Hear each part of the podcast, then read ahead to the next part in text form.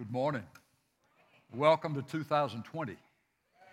How many of you really thought you would live that long to see 2020? I, I was telling the earlier service I, when I was in high school, which was back before the Earth's crust hardened, um, that in 1971 or 72, when we'd look and see as high school students those years out there like 2000, and then maybe somebody would see something in 2020, you'd think, man, if I ever lived to be that long, I'm going to be as old as dirt. How, how, how, could we, how could I ever make it to that? Well, here we are, and we don't look too bad, you know, to make it up to 220. You look, look good. You look good this morning. Great to see you. Great to see you. All right, now, how many of you have gotten a hold of one of these books, Draw the Circle? Raise your hand. Okay, and the rest of you who were here last Sunday and heard about this and hadn't gotten your book yet, shame be upon you. You know, we, we don't recommend books outside of the Word of God uh, that often at all, but there's been a sense the Lord working in my heart, and I can't say that I I hear the Lord audibly, but but as you have experienced, I'm sure many times in your life, there can just be a sense that He's He's putting something in your heart. He's impressing you with something. Sometimes it's a verse of Scripture. Sometimes it's just a line. He doesn't make it very long for me. I, am not, uh, some get paragraphs and books. I, I may just have a sense. But this was it for this year. Call my people to prayer. Call my people to prayer. We talked some about that last week. We're starting a brand new decade. It's not just a brand new year, this is a brand new decade. Within the last 48 hours or so, we've had a major international event that directly affects our country, our military, that could directly affect some of our Alamo City family that have roots here but are, have military assignments in different places around the world. With the, the killing of the Iranian general, uh, on the one hand, with all that is about to take place again, continue on in Washington with the impeachment trial and so forth that's going on. We, this is not the time for the church of the Lord Jesus Christ to go to sleep. This is the time for us to be who we are and do what we have been given the calling to do upon our lives, and that is to pray, to talk to our Father, and to, to open our hearts up before Him with the things that worry us, as well as the things that we would love to see happen that would bless us, that would thrill us. All of the above we, we have the opportunity to do.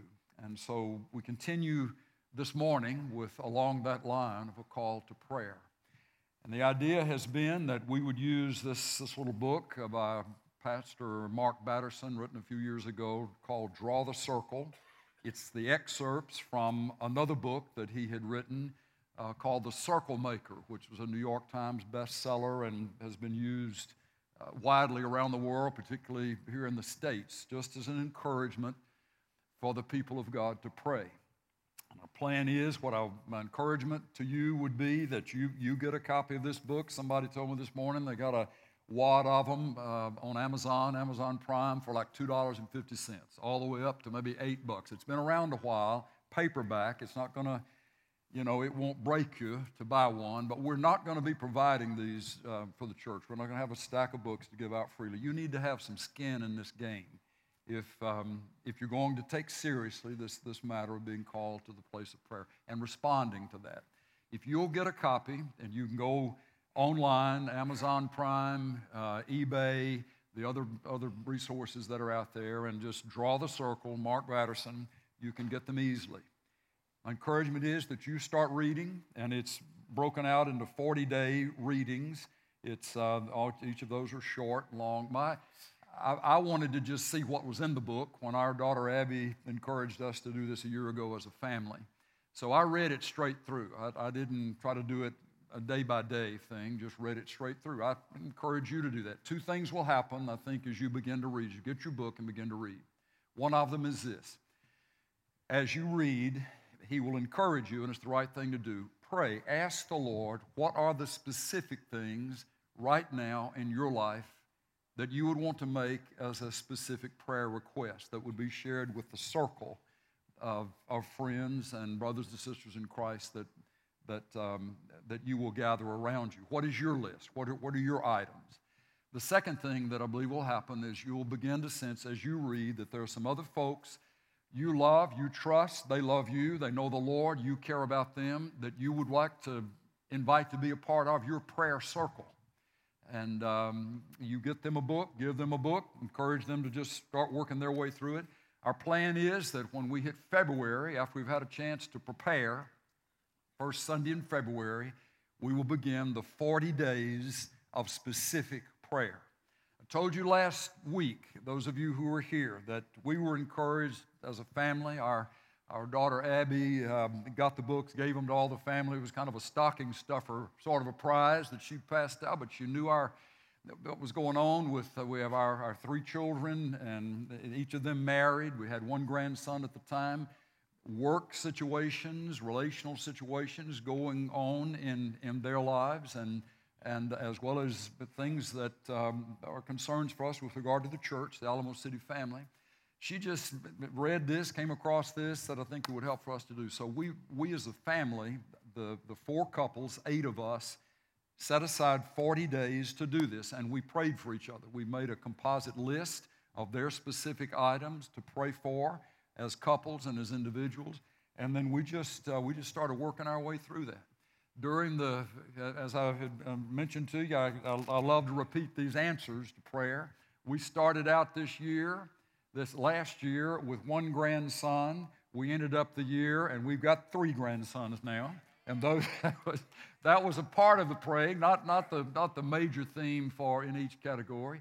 There were work situations, there were job situations, there were relational things that the Lord just one after another, as the months progressed, even following that during those 40 days, but then in the months following that, that the Lord has just uh, encouraged us by as, as He worked things out.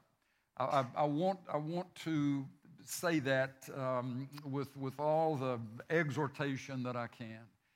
If there are some places in your life that need a breakthrough, if there are some people that you are burdened for, that you're concerned about, maybe it's a health issue with you, maybe it's a financial matter with you, it, it could be any number of things but it's important to you. It's rising up. It's, it's something you live with. You go to sleep with it. You wake up. You live with it through the day. Some things may have been in place for years and there's been no change, but it's a sadness. It's a, it's a place of being stuck, and you, you just believe that there, there's another way to live or a better way to live, either for you or for someone you care about. That's the kind of thing that we're talking about. For those to be, sometimes we, we pray such general prayers, we wouldn't even know if the Lord answered because we weren't specific enough. This is about being very specific, and the idea of draw the circle is we're drawing the circle around specific things in our lives and the lives of those we, we care about and needs and situations that, that can be identified. And we're going to pray. We're going to ask the Lord to do what only the Lord can do. This book is not, um, you know, it's not on the same level as Scripture, obviously, but it will help you. It will encourage you in your faith. There are some amazing historical examples, there are professional examples from the realm of business um, as well as scripture, but just some real life um, stories and how the Lord has answered specific prayers. Um, you know, we, we can spend a lot of time whining and complaining about what's going wrong in Washington and whining and complaining about how things aren't right here, there, the other. But you know what the scripture says? The Lord said, Second Chronicles 7:14, if my people who are called by my name will humble themselves and pray and turn from their wicked ways, then I will forgive their sin, hear their prayer, and I'll heal their land. It doesn't do anybody any good to spend all our time complaining about what's wrong in Washington or about what's wrong with some lifestyle or about what's wrong with some. We can notice those things but to give our energy to complaining is a waste of breath and time for the Christian. Because the Lord has said, here's what I'm looking for. I'm not looking for my people to identify problems out there. I'm looking for my people to humble themselves and get to taking care of their own business, which isn't in order, which isn't straight, which isn't, which isn't as it needs to be. If when I start seeing my people humbling themselves instead of blaming and pointing the fingers everywhere else. When I see my people, can I be a little more personal? When the Lord sees you, when the Lord sees me, humbling myself and turning from my selfishness and turning from my short temper and turning from my sins, then the Lord will forgive my sins and your sins. He will hear from heaven, and then it says He will heal our land. The first step for other places to get straightened out is for you and me to get straightened out. That, Lord, do the work here. Do the work here. And that's what we're, we're looking forward to this time as we begin this year to be all about. Lord, will you draw us closer to yourself? And as we are drawn closer to the light, there's going to be more stuff that'll show up in us. But as you show it to us, there's confession and there's repentance and there's mercy with the Lord. There's forgiveness. Amen. Amen. All right. So that, that, that's, that's for free. That's the introduction. And, um, and I, I, hope that you'll take that seriously. Now, next week, I'm going to ask you how many of you have gotten one of these books. And um, I'm hoping we'll have a bunch that, um, that will have done that, and you're beginning to take the step to read and to work your way through it. Now, for this morning, under the category of, under the heading of a call to prayer, just this, this title for these next few moments How to Pray for Yourself. How to Pray for Yourself. Jesus gave some amazing, specific, insightful directives on how to pray for ourselves. But it's, it's lost sometimes in the way that we, we read this passage. I want you to find uh, in, in your copy of the scripture the book of Matthew and find Matthew chapter 6, and we'll start looking at verse 9. Matthew chapter 6, verse 9. The disciples, you're familiar with this, the disciples noticed the things that Jesus was able to do. They, they were impressed with how he was able to heal physical sickness, how he was able to rebuke um, demonic forces that were, that were hurting people. And, and he would rebuke, resist those demons, and they would leave the person, and the person would be free, would be made well. But they also understood that there was a reason why he had that kind of power and why they didn't have that kind of power. And they drew the conclusion that the difference between Jesus and them was his life of prayer and the lack of that kind of a life within themselves. So they, they asked him, they made a point to ask him, Lord, will you teach us how to pray? Show us how to pray. If the source of your power is coming from your Father and the work of the Spirit inside. We, we need that kind of power. If we're going to represent you and do your work, we need your kind of power. And we're sensing that you get that power because you pray. So he gives then these familiar words to us that they've been spoken. We've quoted them from children, from, from, from our childhood. They, they have become so familiar that if we're not careful, they just, they just have no power because it, we're so used to it. I want to ask you this morning to pray with me that the power of the Spirit of the living Jesus will awaken these words, will cause these words to just burn in our hearts as we hear them. That there will be life and there will be light and there'll be freedom and there'll be a sense of incentive to, I, I want that to be true in my life. Here's how he instructed pray then in this way. Now keep in mind, how do I pray for myself? I'm not, there's not talking primarily about praying for something else or somebody else. How do I pray for myself? Pray then in this way our Father. Make that personal. Take that from the plural to the singular. My Father, who is in heaven, hallowed be your name. Your kingdom come. Your will be done on earth as it is in heaven. Give us this day our daily bread and forgive us our debts. Forgive me my debts as I also have forgiven my debtors. And do not lead me into temptation, but deliver me from evil or from the evil one. For thine is the power, the kingdom, and the power, and the glory forever. Back to that first part, the words that he instructed us with in the beginning Our Father, who is in heaven, hallowed be thy name. We don't use that word hallowed very often, the hallowed halls of, a, of an educational institution, or some hallowed tradition that is pursued and followed in certain settings. We, we, but we just don't use that. What does it mean? The word hallowed, hallowed, comes from a root word that means holy. Holy is your name. Pure is your name. Set apart is your name. Uncommon, unusual, extraordinary is your name. But I want to suggest to you, folks, that it also means this.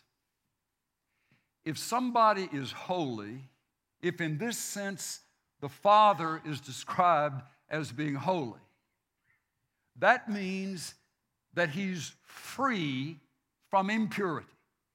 He's free from contamination. He's free from darkness. He's free from that which would cause him to be in any way bound.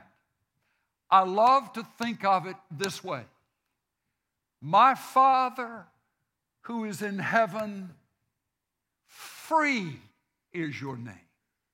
You're not bound by religion. You're not bound by the fear of man. You don't have to wait for an opinion of people for you to do what you do. You are free. I submit to you that Jesus of Nazareth was the freest human being who ever walked the face of the earth. Free in the sense that he says, Satan has nothing in me. Spoke that on his way to the cross. Satan has nothing in me but that the world may know that I love the Father. And as the Father gives me commandment, that's what I'm going to do. He, was free in the sense that materialism did not own him. If, if, if he'd come to represent what is the ultimate in the sight of God, what is a person to look like who is the most blessed of God? If, if, Jesus came to express that and he lived as a pauper, which he did, he, he, he didn't, he didn't even have his own donkey to ride. He, he would say, I don't even have a place to lay my head. He had nothing, in some senses of the word, yet he had everything that he would ever need. The power of stuff to own us is debilitating, crippling, and can rob us from the freedom that the Lord wants us to walk in. Freedom from stuff, freedom from the power of people to own us and to influence us by their opinions of us. Jesus lived and walked as a freeman. Our Father who is in heaven. And Jesus would say, When you've seen me, you've seen the Father. I only do what the Father has given me instruction to do. I only say what the Father instructed me to say. When you've seen me, you've seen the Father. I wanted to say to you, your Heavenly Father is free. And as His Spirit works His way in you and in us, He's going to be working to set us free. He, he is. Paul would say, Now the Lord is the Spirit and where the Spirit of the Lord is, there is freedom. There is freedom. There is freedom. Our Father who art in heaven, holy is your name. Free is your name. If I share his name, if he has put my name on me as his adopted child, we'll look at it in a moment, then here's one of the things you and I have to look forward to. He will increasingly, by degree, by degrees, take us further and further into freedom. Into freedom. Now, back to that, the first part, our, our Father. In, in this matter of, of learning how to pray for myself, it's striking that Jesus begins it this way Our Father, or my Father. You're to pray this way My Father who is in heaven. It's the idea that he's, but we've got to understand that no matter how old we are, we need a father. It doesn't matter whether we're grown or whether we're retired or, or, or, whether we're coming up and have a family of our own. Every man needs a father, every woman needs a father. It's striking that Jesus would say to his disciples, as the children, the little children, would be drawing close to him, trying to get next to him in the, in the middle of the crowd of everything else that was going on. Here came these kids. You ever seen, you ever seen a kid, a child, who wants to get close to somebody or something? If, if, you, if you don't stop them, if you don't hinder them, they're going to get there. That They're going to be there. I, I, I love the thought of Jesus being seated or standing, probably seated as he would teach. And here would come these little toddlers. Here would come these four and five and six year olds. They would want to get close, but you know how it is. Some of them had to have crawled up in his lap, got to pulling on his beard, maybe rubbing his eyebrows, maybe putting his hair, putting their hand on his. They were just children. And the disciples were frustrated. We think This is, this, this is the Son of God. This, you, you, these children are just getting in the way here. And so they started to move the children away. And Jesus, instead of rebuking the children, instead of fussing at the children, he fussed at the disciples in this sense. Don't you hinder the children from coming to me. Let this. Because everyone who comes to me, and everyone who understands what the kingdom is about will come to me as a child. There's supposed to be something in you as it relates to your Heavenly Father that doesn't ever grow up. We're not supposed to get so mature and so spiritual and so knowledgeable that that little child part of us that can get excited about the power of God that can have, have tears that'll begin to course down our cheeks when we hear some story about the mercy of God rescuing somebody who didn't have any hope.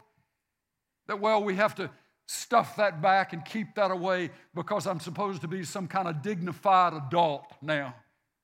The Lord Jesus is saying, You always remember that you're a child in your Father's sight. You always remember that your Father loves you as a child. And He loves the childlike parts of you that would trust Him, that would want to be close to Him, that would be able to, to love Him back when He shows kindness to you and goodness to you, that there's, a, there's an immediate response back to Him Lord, thank you. Instead of it becoming some cranial, calculated, religious, theoretical, whatever.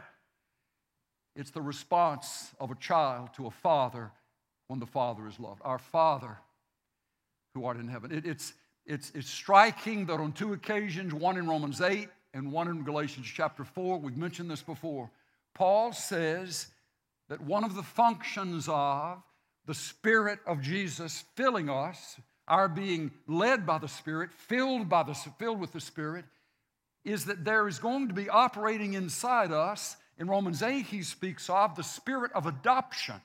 This is not the spirit of slavery that leads to fear again, but he says, You've received the spirit of adoption, whereby you cry out, Abba, Father. In Galatians 4, speaking of the coming of Jesus at the right time, he was born of a woman, uh, uh, Mary being, being the earthly mother of Jesus and under the law, so that he might redeem those who were under the law. And then it says that he, he has sent forth the Spirit of his Son into our hearts, crying, Abba, Father. My brothers and my sisters, vital, vital to your prayer life is the connection, the union of your spirit with the Lord's Spirit at the point of you being able to appreciate Him as your Abba Father. But Abba is that word for, for daddy, that word for papa, that word for father. And I would say that that has to be something that the Lord makes real within our hearts, that He reveals to us. So as we start this matter of praying for ourselves, we have to begin at this place of Lord, I need to better know you as my father. Not, not just as the judge, not just as the disciplinarian or the one who gives instruction. But Lord, I want to know you. I want to know what that means. To know you with tenderness and to know you with affection and to believe as a little child coming toward the Father that I'm not in trouble by wanting to be close to you. I'm not in trouble by bringing to you the things that bother me. You know, when, when a little child gets hurt, you're going to hear from them. When a little child is hungry, you're going to hear from them. When a little child is scared, you're going to hear from them. Jesus said, Nobody gets the kingdom, nobody fully understands what the kingdom of God is like unless they are like a child in many ways. A child can complain, a child can, can, can get mad, a child can throw a fit. The Lord understands that human side of us, that there can be seasons when stuff goes on and things happen and we don't understand it and it scares us or it worries us, that there can be some of our humanity that just erupts. But instead of Him slapping us down or sending us to time out for the rest of our lives, there is a sense of that He, he is patient and He is gracious and He is kind and He will endure that because He sees more to who we are than what that immediate response to a situation would represent. My Father, my Father who's in heaven. For Jesus to hear from heaven on the day that he was baptized, This is my beloved Son, in whom I am well pleased. Can I ask you a question? Have you ever heard that kind of tenderness, that kind of sense of pride and joy in you from the Father's heart? You say, Well, I haven't lived a perfect life like Jesus lived. Absolutely, no one has.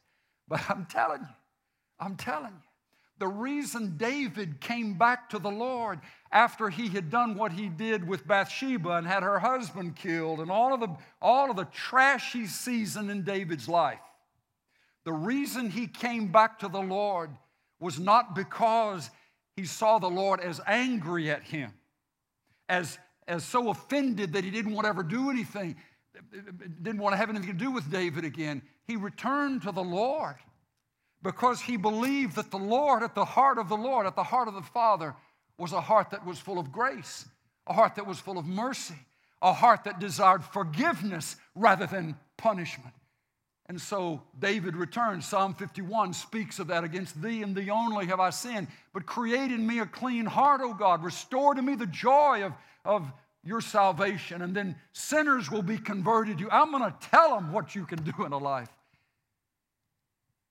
But we have to know, we have to hear of his love for us. If we're going to spend any time coming to him to take our needs, to take our fears, to just bring who we really are to Him, there's going to have to be some kind of a breaking down of whatever image we might have had from an earthly father who was stern, who maybe we never knew we measured up and were approved by. The, the earthly father gave us biological life, but your heavenly father gives you spirit life and real life and depth of life, Lord. So Jesus begins, says, here's where you start. You start at the place of calling God your Father because you have a right to call him your Father and he sees you as his child. So, how does that all happen? How, does, how do we get there? We've referenced before the John chapter 1, verse 12, where John would say, But to as many as received Jesus, to these he gave the right to be called the child of God.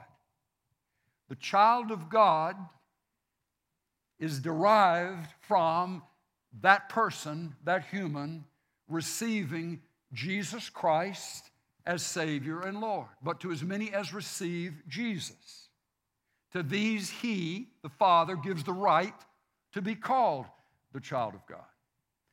We, have to take it back to that point. It may be that if it's, if it's still blurred, if it's still dis, if it's, it's hazy on this thing of really knowing that God loves me, it could really start at that place of have you ever, at a point in time, received Jesus Christ as your Savior and as your Lord? That's the word, to receive Jesus, but to as many as received Him, not just know about Him, not just to embrace the historical fact of His life, but that somehow, some way, he really died on that cross 2,000 years ago with you in mind. That it was the love of God that drew Jesus out of heaven upon to this earth. He saw you coming and me coming, and he knew that we would need forgiveness. We would, in order, and in order for us to have the relationship with the Heavenly Father. And Jesus did what was necessary to pave the way to make it possible for us to be called the child of God. To these, he gave the right to be called the child of God. To pray for yourself, how to pray for yourself, starts at that place of recognizing your need for the Father. Folks, listen, it's not about a church, it's not a denomination, it's not about statues. It's not about Mary holding baby Jesus in, ma- in her lap.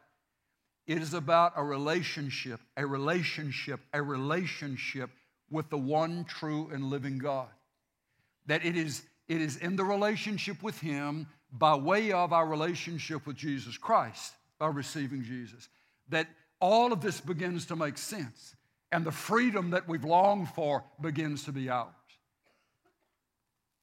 You need for the Father. Lord, open my eyes, deepen my heart, in my heart, the understanding of you as my Father. Because I have put my trust in your Son Jesus as my Savior.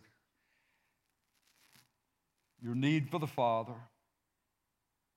and your place as His child.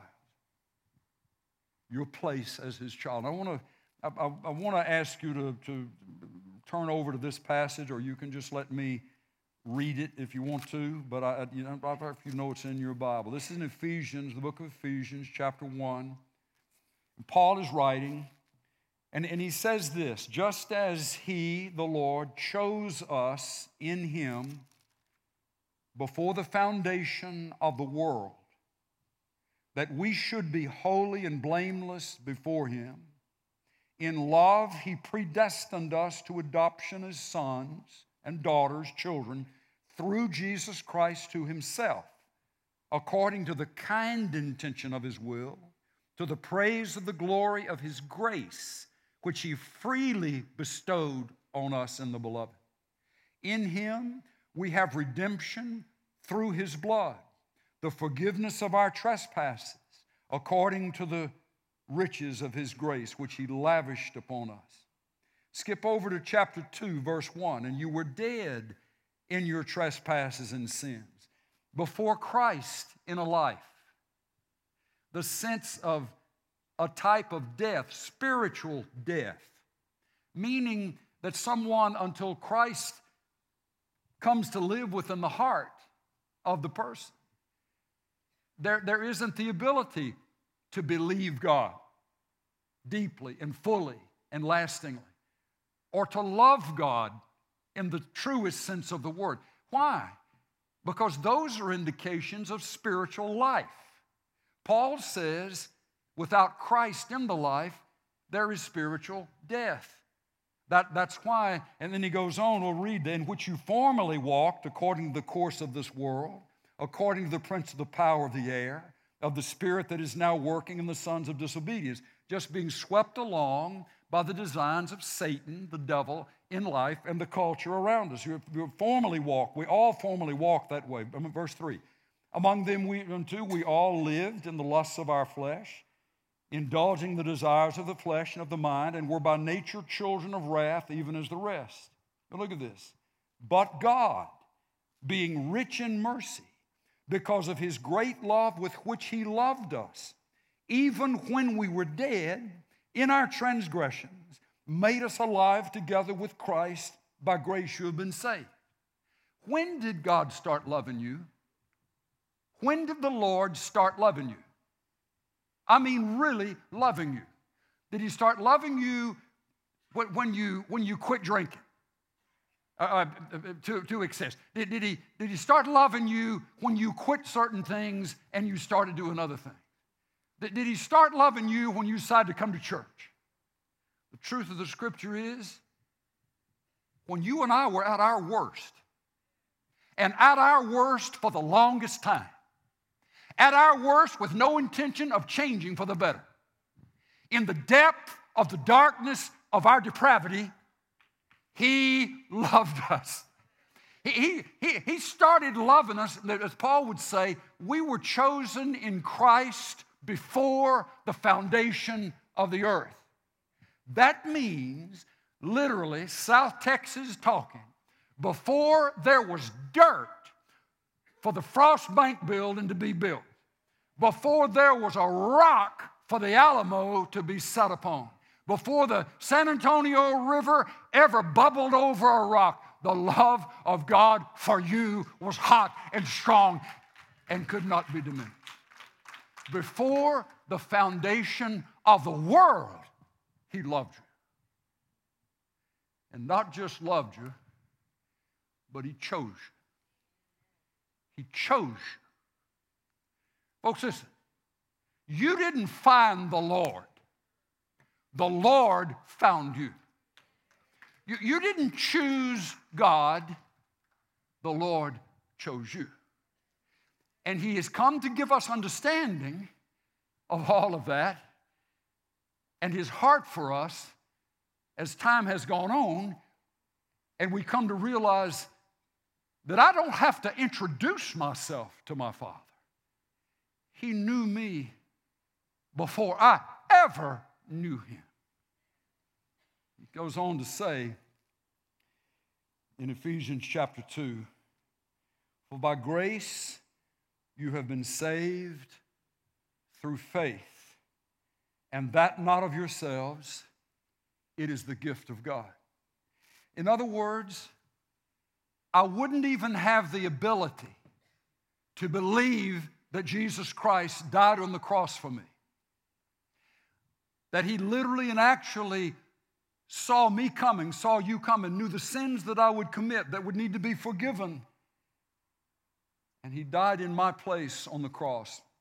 I would not be able to understand that unless the grace of God began to work in my heart and show me that that's the truth. Why? Because I was spiritually dead. Have you ever tried to talk to somebody and explain to them the love of God and, and that there's a better way to live and there's mercy with the Lord and He has the power to change. And they look at you like one of these steel eye beams looking back. They don't blink, they don't breathe, they, they, don't, they don't move, they don't even grunt. Why? It's because they're spiritually dead, just like you and I have known. But you plant the seed of the truth of the gospel, of the love of Christ.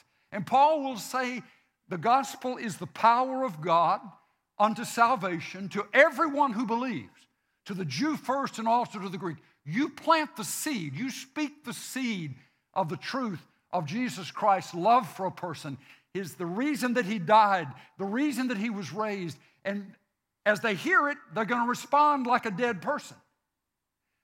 But the gospel has the power to raise the dead.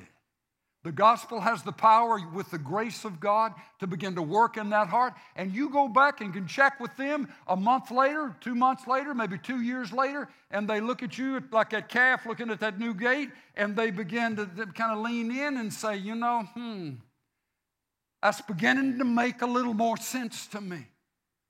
Some of you know what it is to be out there in the far country, far, far away from the things of the Lord only to find as somebody in some joint somewhere starts singing Amazing Grace, how sweet the sound that saved a wretch like me.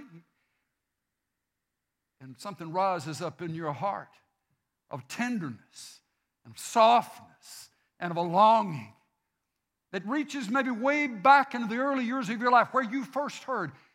But the grace of God, the work of the Lord's Spirit beginning to draw you, pull you, bring you back into a relationship with Him as your Father and you're His child. But to as many as received Him, to these He gave the right to be called the children of God. You, you, your place as a child in the Father's heart. Our Father, that means I need the Father. He is my Father through relationship with Jesus, but I got a place in His heart. I'm not a stranger to Him. He chose me because He wanted me.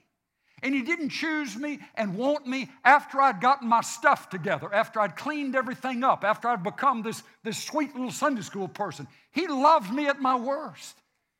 But He won me, He drew me, He loved me, He had patience with me. He began to open my eyes, and now I can see it that it is Jesus. He's real.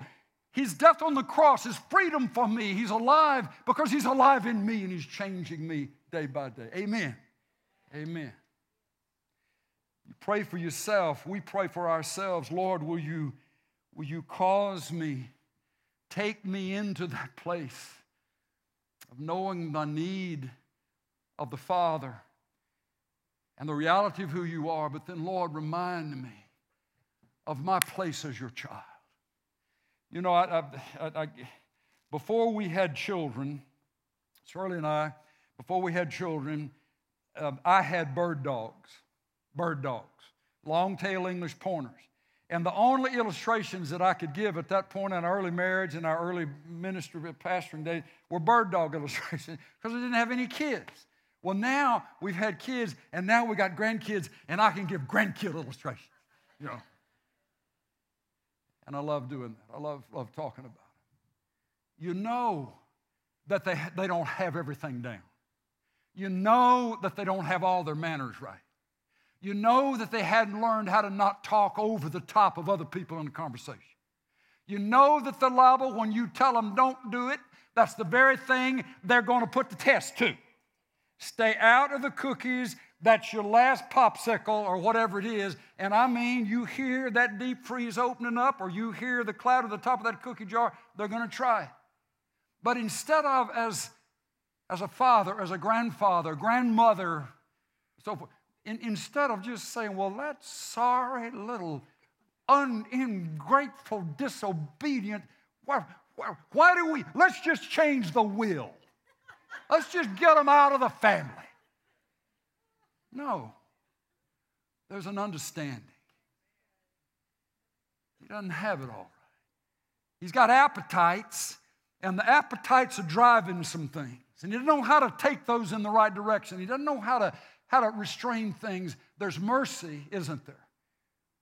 It's easy to forgive someone you love. Do you hear me saying that? It's easy to forgive someone you love. But because you love that one and you don't want them to keep messing up and you don't want them to get into further difficulty, the older they get by disobedience, you have to increasingly apply the restraints so that they don't hurt themselves so they're steered away from harm. Listen, folks, He's your father. He knows you can be a knuckle-headed kid at times. He knows that there can be things going on inside of us that, that can pull us in all sorts of directions. But instead of us thinking that he's so mad I can't get back to him, I come to him with my bruises. I come to him with the mistakes. I come to him with the flat out stuff I've done wrong. Father, will you forgive me? and help me. Help me Not only did you not like what I just did, I don't even like what I just did. Will you have mercy on me? Your place in his heart as a child. Through the relationship with Jesus, he is your father. You are his picked out, chosen son or daughter. He has loved you and known you from eternity past, and He will love you and know you for eternity future. I'll tell you this about your Father. You may be down on the lower end of the food chain where you work. You know, 40 different levels from the, the head man. And it may be that no one seems to really know or appreciate you because you don't, you're just not known. And you do your work and you do your job. But here's the truth Do you know who your father really is? Do you know how much your father is worth? Do you know how much authority and power your heavenly father really has? Do you realize you've got a place at the table in the Father's house? Do you realize that Jesus left here saying, I'm going to prepare a place for you, and so that where I am, there you may be also? You may be so far down the food chain in this life that no one would even know your name necessarily. But that is not who you are. I'm going to tell you, there was a healthy kind of self respect There was an unhealthy kind of self respect. But the enemy knows if he can beat us down and cause us to feel like trash and nothing and, and, and just a stepchild, uh, never, never really deserving any favor or any kindness, then he can keep us in a place of staying back from the Father. But when you realize that that's a lie, that's not the truth about you. Again, you were picked out you were chosen. The shed blood of the Lord Jesus Christ, the most precious entity in the universe, was poured out upon you and upon your sins, upon your life, upon our hearts, so that we could be set free. And so that we could be brought into, as an adopted child, into the Father's house. And Paul will say, You're not just, you are not just a son or a daughter, you are an heir. You are a joint heir with Jesus Christ. Now, for us, that might mean something if your last name was Frost, or if, or if your last name was some, some billionaire's last name. And we think, well, I don't have that name, so I must not be anything. Don't, don't, don't, don't, don't do that to yourself. You have a seat at the Father's table. You are a child known by, loved by your Father. And it's amazing how, if we can just allow that at the place of prayer, those truths to work in our hearts, that it can just take care of so many of the anxious places that can rise up and trouble us and cause us to be afraid or worried. Wait a minute. My Father, who has all authority in heaven and on earth, my Father knows the trouble I'm in, knows what's being said about me, knows where I am. And my Father will take care of me. My Father will fight for me. My Father will provide for me. My fa- Look, if, if all you have is some religious kind of relationship with God, and, but, but, there, but there's, no, there's no sense of the heart being engaged, that you, you, you don't feel within you His love for you, then it can be easy to be set aside. But that's why we've said those two most powerful prayers that can change everything. That's where it kicks in. The first one is Jesus, save me. Jesus, rescue me. Jesus, deliver me. The second one is Jesus, fill me. Fill me with your spirit. Jesus went to the cross, hostile enemies surrounding him and putting him to death. But he went to the cross knowing that he was doing exactly what his father wanted him to do, feeling drenched, bathed in the love of God. For Paul to say, He has sent forth the Spirit of His Son into our hearts, crying, Abba, Father, that's what he's talking about. It is a function of the Spirit of Christ alive in you that will allow you, cause you and me to feel the love of the Father and to feel the love of a son, a child, back toward the Father. I, I you know, I, I, I, flail, I shout, I stomp, I get my handkerchief out sometimes over the same thing. It doesn't change much. But I'm just saying to you, everything shifts, everything adjusts when we begin to realize that Jesus was serious when he said, The helper is coming. The helper, the Spirit, my Spirit, and my Spirit filling you will enable you to know some things and feel some things and do some things by my power alive and working in you that you could never do apart from my Spirit filling you and moving you. And that was at the heart of everything that the church was in that first century and has continued to be throughout the years, particularly in seasons of, of, persecution and difficulty, that the only way they could keep going was by the power of the Spirit filling and energizing and living. It is the work of His Spirit to draw us into that kind of relationship with the Father, the sense that, that His heart is for me, not against me, that His desire is to bless, not to deprive his longing is for me to grow up into that masterpiece that He is creating me to be. We are chosen, but Ephesians 2:10 will say we are His masterpiece, the work of God's grace. So when we come to the place of prayer, instead of having to feel like we've got to beg God to be nice or try to talk Him into doing something He's reluctant to do, we understand He's my father because he wants to be my father.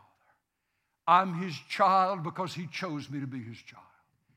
And he has given me the right as a child to make my request known to him. I, I would, would want you, and we'll finish with, with, with, this, with this part of it. Not only you need your need of the father and your, your, your place as the child, but your right to ask. But to as many as receive, Jesus. To these, he gave the right to be called the child of God. That word for right means permission. It carries with it the idea of authority. It carries with it the idea of an assigned purpose and function, and along with the, the, the title or the placement, there is, there is the ensuing or the, the accompanying authority. That's saying, as a child of the Lord, you have the right to come into his presence. You have the right to be heard by him. You have the right to pour out your heart unto him. You have the right to receive instructions from him to re- receive correction from Him. But you have the right to ask. You have the right to ask. Here, here's, our, here's our dilemma. We can get so involved in the natural circumstances of our lives that we completely ignore or we are aloof to the spiritual dimension of things. What if it is true that, is the, that it is the spiritual that is in charge of the natural, not the natural in charge of the spiritual? What if it really is true when Jesus will say, Here's how you are to pray that the will of God, the will of the Father in heaven, would be done on this earth? What if that is saying the Spirit controls the material? the physical. What if he's saying, Your assignment is to call forth the will of the Father on this earth? You stand on this earth, you stand in the place on this earth that is assigned to you with your family, with your co workers, with your history and background, your little spot on the earth. You stand right there in your place on the earth and you call forth the will of the Father on the earth. You say, Well, I don't know that we can ever know the will of God. Try again. God is not willing that any should perish, but that all should come to repentance. You stand on this earth knowing ones who have never come to repentance, knowing ones whose lives are being trashed and are trashing other lives, difficulties in various needs. You stand right there because that's where God has placed you and planted you. It's your spot on the earth.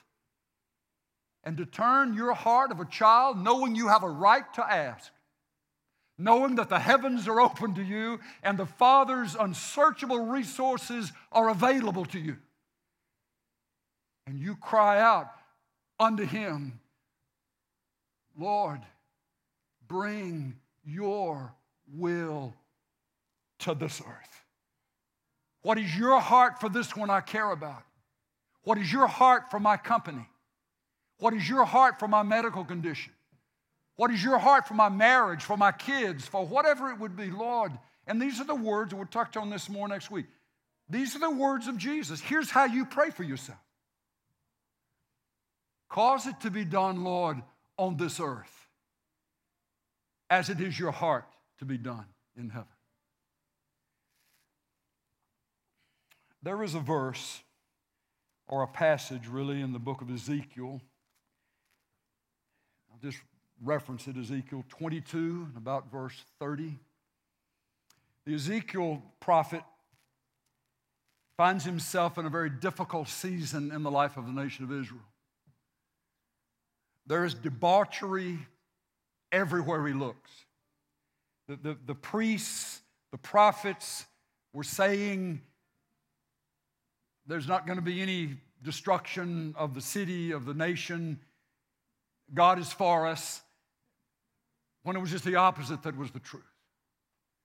That the people had lived so long away from the Lord that the, the weight of their own actions was going to come back upon them, and it would be the destruction of Jerusalem ultimately. But here's what the Lord says through Ezekiel I looked for a man, just one man, who would build up the wall and stand in the gap for the nation. And I would have withheld the consequences of the actions of the people, at least for sin. But it says, but I found no one. Uh, you know, this is Alamo City. This, this, is, this is not a lot of churches, a lot of places. We, we, we're, we're real honest about the stuff that goes on and that we have to deal with in family lines and lives. And it's not a strange thing for us to be able to say that there are some family lines that have just been wrecked because of sexual abuse, continued from generation to generation. Wrecked because of drugs, wrecked because of alcohol, wrecked because of dishonesty, wrecked because of promiscuity and, and the junk that goes with that. And we often will say to, to our folks, it doesn't take anybody but just one person in a family line to say, enough is enough. I will stand in the gap for my family.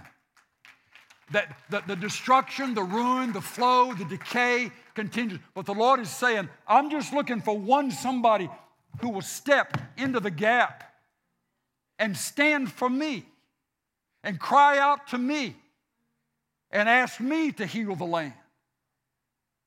And he says, if I just found one, I would have done it. There, there are some of you in this circle and some of you watching online, you, you are that one. And let this be an encouragement to you. You may feel like you're all by yourself, but you're not all by yourself physically and in a human sense. They made nobody else in your family line that would agree, that would want, they think you're a stick in the mud, they think you're a problem. They think, why why do you have to feel like you're getting in our business? Why, why can't you just be like one of us? But your calling is higher. You understand you've got an earthly daddy, but you have a heavenly father. And your heavenly Father is calling you higher and He's saying, I have you in that spot for my purpose. And if you will just stand there and you will call out, Lord, what is your will in heaven? Cause it to be done in my family right here in this place. The Lord's saying, I'll do it. I'll do it. It's not a matter of if, it's just a matter of when. You hold steady. You don't diminish. You don't back up. You don't give up. You stand and you pray as you're praying for yourself. Lord, give me the clearer and clearer understanding of who my real Father is. Remind me, Lord, of my place in your heart. Lord, convince me, show me all over again that I have a right to ask because you are my Father and I'm your chosen Son. And Lord, I'm doing just what you told me to do. I'm standing here and I'm saying, I am calling forth the will of God on the earth. I'm calling forth the will of God on the earth. And I say that one more time. I am calling forth the will of God on the earth. Agreement on this earth with His heart in heaven. There's something powerful in the spirit realm about agreement. The Lord was saying about that one man in the gap, I just needed one person who would agree with me. Legally binding in the spiritual sense agreement. Lord, this is your land. This is your city. This is your earth. Uh, by the right of divine creation, cause your will to be done on this earth as it is in heaven. We'll come back to this more, Lord willing, in the Sundays to come. May I remind you again, please find your copy of Draw the Circle. You can get it. You can get it. Let me see if I can say Amazon Prime, ChristianBook.com, eBay. Find your copy. Begin to read. Follow the prompting of the Spirit as you get the list, the listing of the things, the listing of your specific needs and points of interest, and then be sensitive to who you may need to give a book to that will be a part of your prayer circle. If any two of you, Jesus said, if any two of you agree on earth as touching anything that's consistent with the will of the Father's heart, certainly, then I'll do it. There's power in agreement. But we can't agree if we don't know what each other's needs are. And the plan is first Sunday in February for the next 40 days we will be doing as much of this as we can, understanding that the church as a whole, the congregation as a whole, extended, our streaming family, you're a part of this too, as well as the ones physically here. I'm just telling you, there are some breakthroughs that you cannot believe that over the next nine months, a year, even within the 40 days, that could happen. Because here's, here's the deal the Lord, in many ways, doesn't want to just answer your prayer, He wants to answer the prayers of lots of people. So that when you make what is the burden to your heart known to the rest of the group, He's not just answering your prayer when He answers your prayer, He's answering everybody else in the circle's prayer too, because they're in on it. And He loves to see faith grow. Amen. Lord, thank you for this day.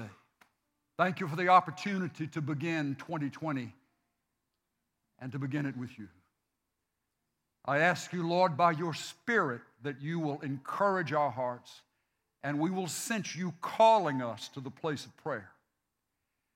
And Lord, where we need to have a fresh revival in our hearts of your love for us and who we are to you and the right that we have before you to make our requests. We ask you to do that by your Spirit. Send a great revival to our hearts, right where you know we need it. In Jesus' name, amen. Amen.